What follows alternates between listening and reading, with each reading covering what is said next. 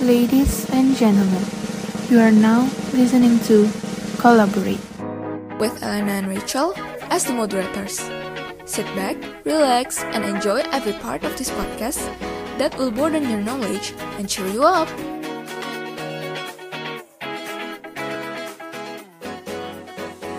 Halo semuanya, balik lagi di Collaborate sama gue Rachel. Dan gue Ele.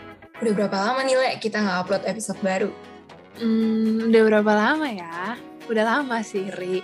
Mungkin semenjak Agustus kemarin gak sih tentang culture shock? Oh iya, iya benar-benar. Udah lama juga ya. Pasti nih para pendengar kita udah nunggu-nungguin nih. Yaudah, yaudah, langsung aja kali ya. Kali ini kita mau ngomongin apa sih, Le? Gue lihat-lihat nih, kayaknya kita ada bintang tamu ya.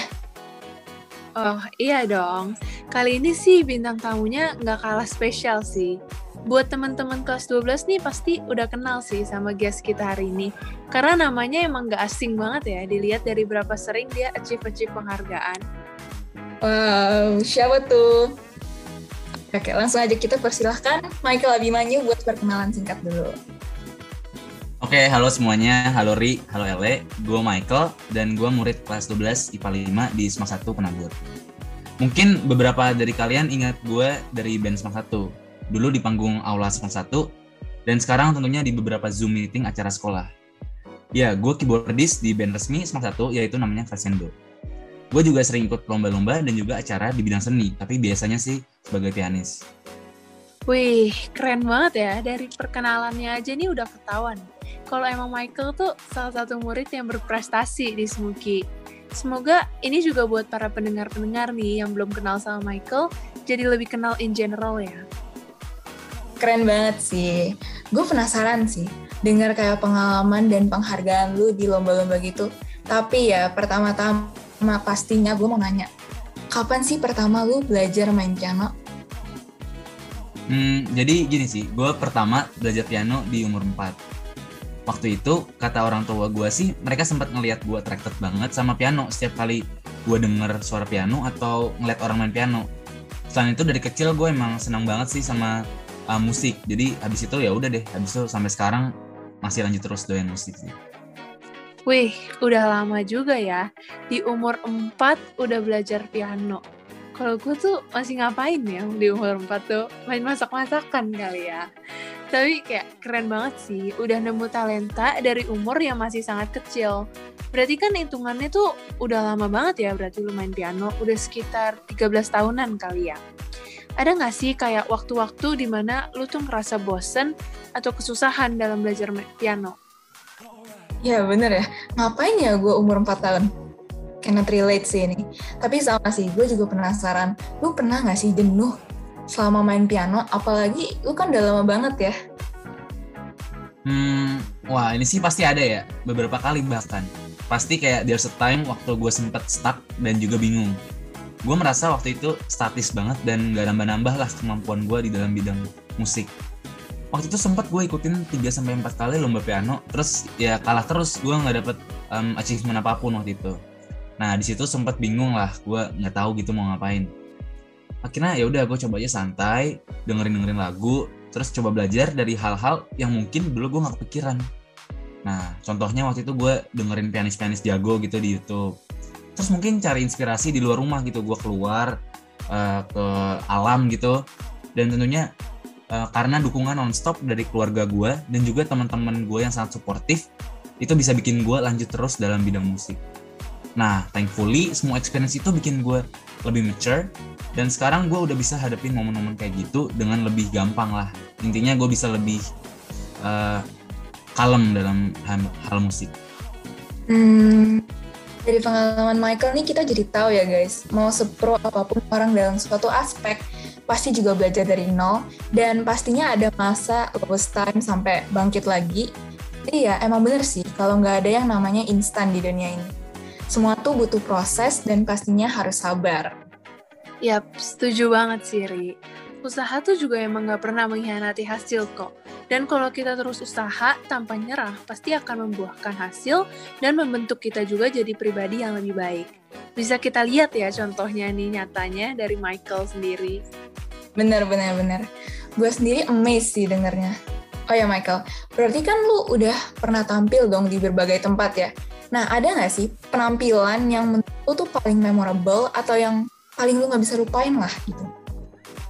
Wah, kalau performance sih sebenarnya semua punya memorinya masing-masing ya. Um, kayak semua performance pasti ada hal yang berkesannya beda-beda. Tapi mungkin ada sih yang paling salah satu yang paling berkesan di perjalanan musik gue. Nah, pasti beda banget nih rasanya pas gue bisa mewakili Indonesia di tingkat internasional. Waktu itu um, SMP kelas 9 kayaknya waktu itu gue wakilin Indonesia di kompetisi piano internasional di Belanda. Di situ selain cuacanya yang beda, dingin banget, abis itu juga orang-orangnya beda, culture-nya beda. Gue ngerasa saingannya tuh ketat banget di sana. Dan yang pastinya gue jadi ngerasa di atas langit tetap masih ada langit. Tapi bisa mewakili Indonesia itu rasanya bangga banget. Apalagi waktu itu ada bendera merah putih yang berkibar di depan. Yang pasti gue bersyukur banget dan sangat bangga bisa membanggakan nama Indonesia dengan prestasi gue di tingkat internasional. Itu sih speechless sih keren banget baru umur segini tapi udah bisa ngewakilin Indonesia dan internasional lagi ke Belanda proud banget sih lu benar-benar pastinya membawa nama baik Indonesia dan apalagi sekarang kan lo sekolah di Smuki ya. Jadi pasti juga membawa nama baik Smak satu sih. Iya, ya, gue juga udah no words sih. Keren banget coba, di usia yang masih muda gini lo udah bisa nunjukin prestasi lo bahkan di tingkat internasional. Bangga banget sih.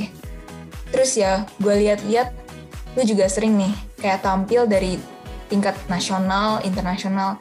Gimana sih perasaan lu pas lu pertama kali main piano di depan banyak orang? gugup kah atau biasa aja atau gimana? Nah, mungkin banyak orang yang kira tuh kalau gue perform karena gue kelihatannya santai segala macem, gue dikira tuh nggak gugup atau nggak ngerasain nervous sama sekali ya. Tapi jujur, gue gugup banget. Bahkan sampai sekarang, kalau disuruh perform pasti ada rasa gugupnya dalam hati. Apalagi kalau mewakili nama Indonesia waktu itu di dalam di negara orang waktu itu ya.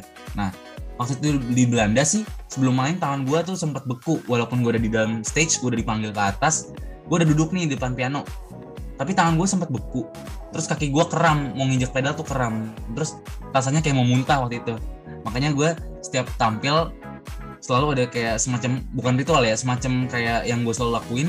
Gue doa dulu di stage udah duduk tuh gue doa sama agak ngomong-ngomong sendirilah biar semuanya lancar. Tapi dari pengalaman-pengalaman kayak gitu sih gue jadi bisa lebih kalem kalau main. Sekarang setiap main jadinya lebih santai dan juga relax. Dan tips dari gue tuh yang paling penting kalau lo lagi perform lo bisa nikmatin uh, performance lo dan juga nyampein message yang pengen di deliver ke audience pendengar performance tersebut itu sih menurut gue Hmm, serem sih.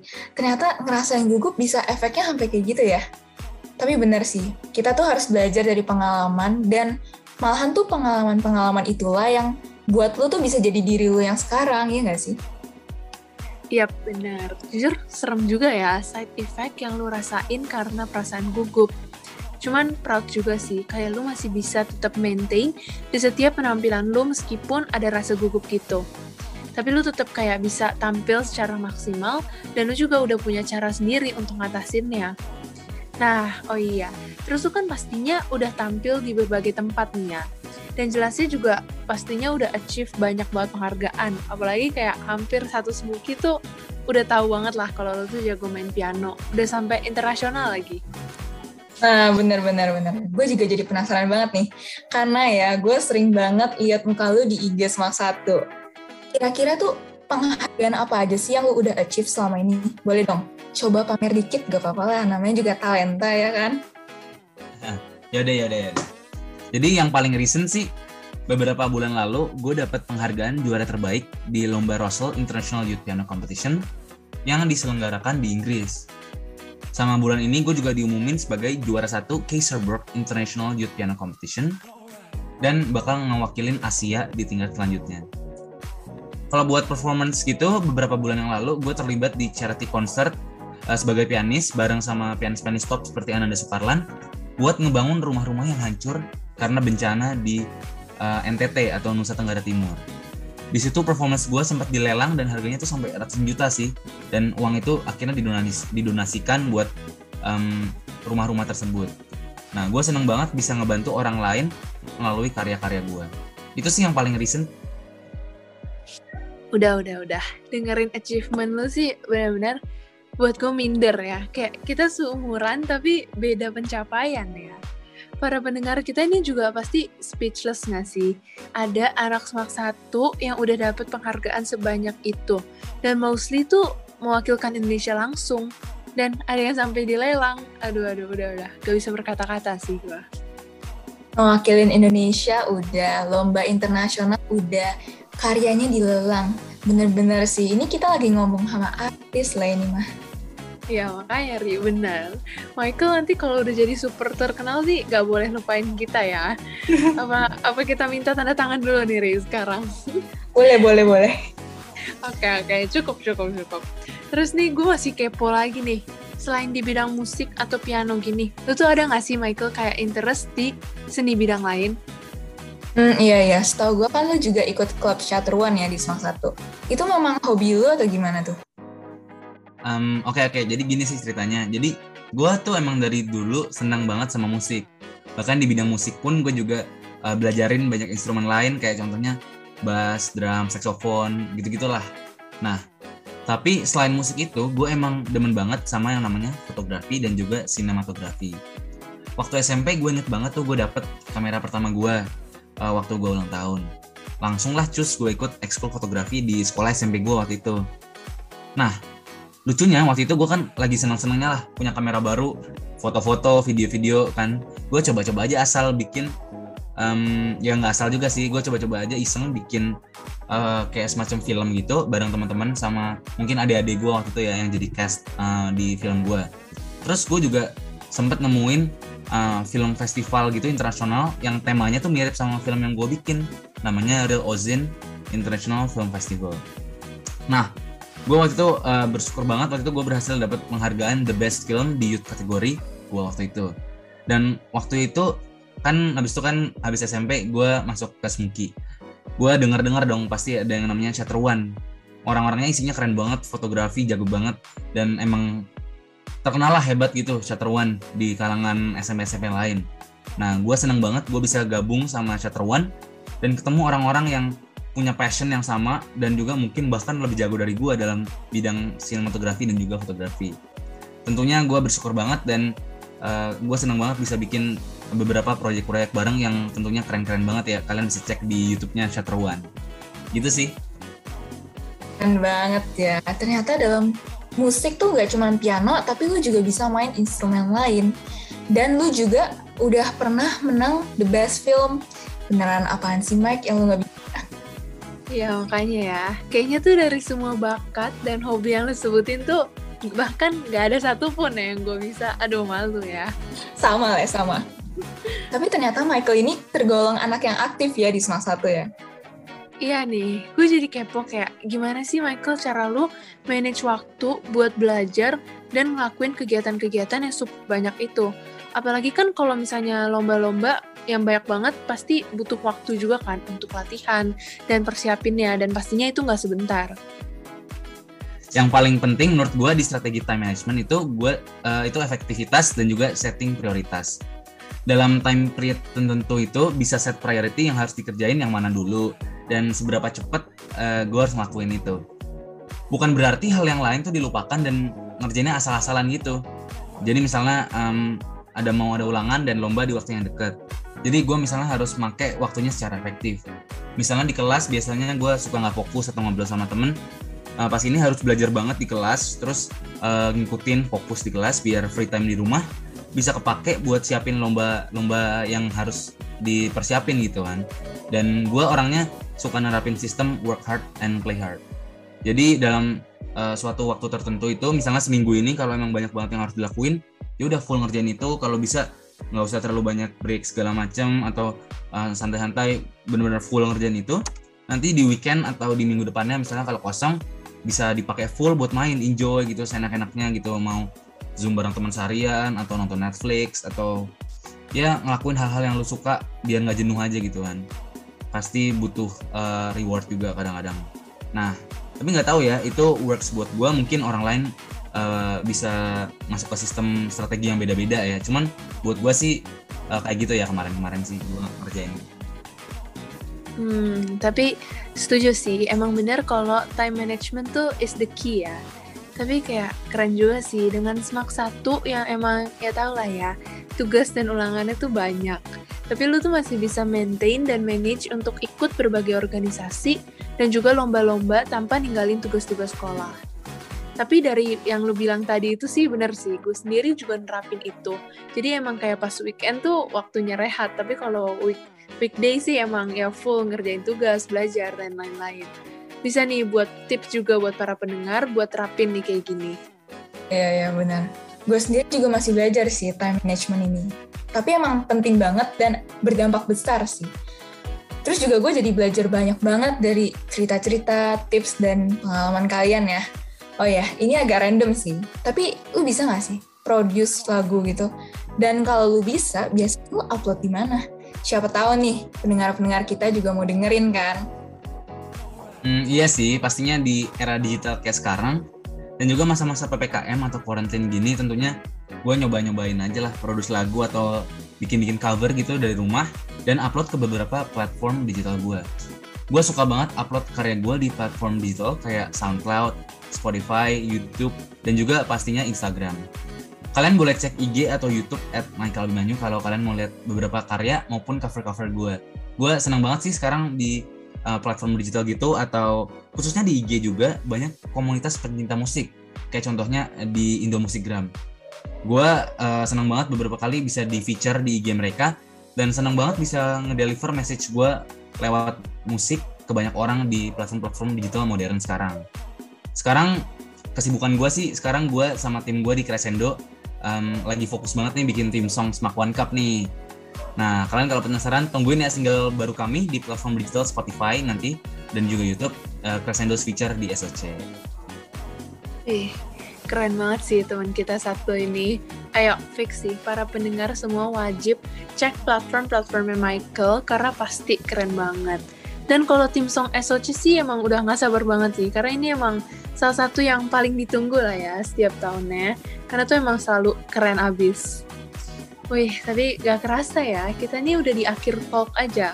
Tapi sebelum kita nutup episode spesial kali ini, dari Michael nih, ada nggak sih pesan-pesan singkat buat semangatin para pendengar-pendengar kita? Apalagi buat yang baru mau memulai atau lagi menjalani karir di bidang musik. Kalau dari gue sih, terus semangat dan membuat karya ya. Fokus buat bisa ngedeliver message yang pengen kalian sampaikan ke banyak orang. Pasti di tengah jalan bakal ada obstacle nih yang harus kalian lewatin. Kadang-kadang kalian bakal mikir kayak kosong gitu kan, kosong. Terus juga kadang mungkin eh, ngerasa prosesnya nggak berguna. Dan pastinya juga nggak bakal semua orang suka what you do. Tapi menurut gue just trust the process, do your best, and God will do the rest. Menurut gue sih yang gue pegang sampai saat ini sih kayak gitu sih. Mantep dah mantep. Thank you ya Michael udah sempetin waktu lu buat jadi bintang tamu di episode Collaborate hari ini. Yes, thank you banget. Semoga ke depannya lu terus sukses dalam bidang apa pun yang lu pilih. Thank you Ri, thank you Ele, thank you juga semua yang udah dengerin gue di episode Collaborate kali ini. Jangan lupa terus ngikutin Collaborate ya buat keseruan lain-lainnya. Bener-bener. Oke, jadi mungkin segini dulu ya buat episode kelima kita. Yes, thank you juga buat semua pendengar Collaborate yang udah setia dengerin talk kita dari awal sampai akhir. Gue Rachel. Dan gue Elena. Kami pamit undur diri. See you guys on our next episode. Bye-bye.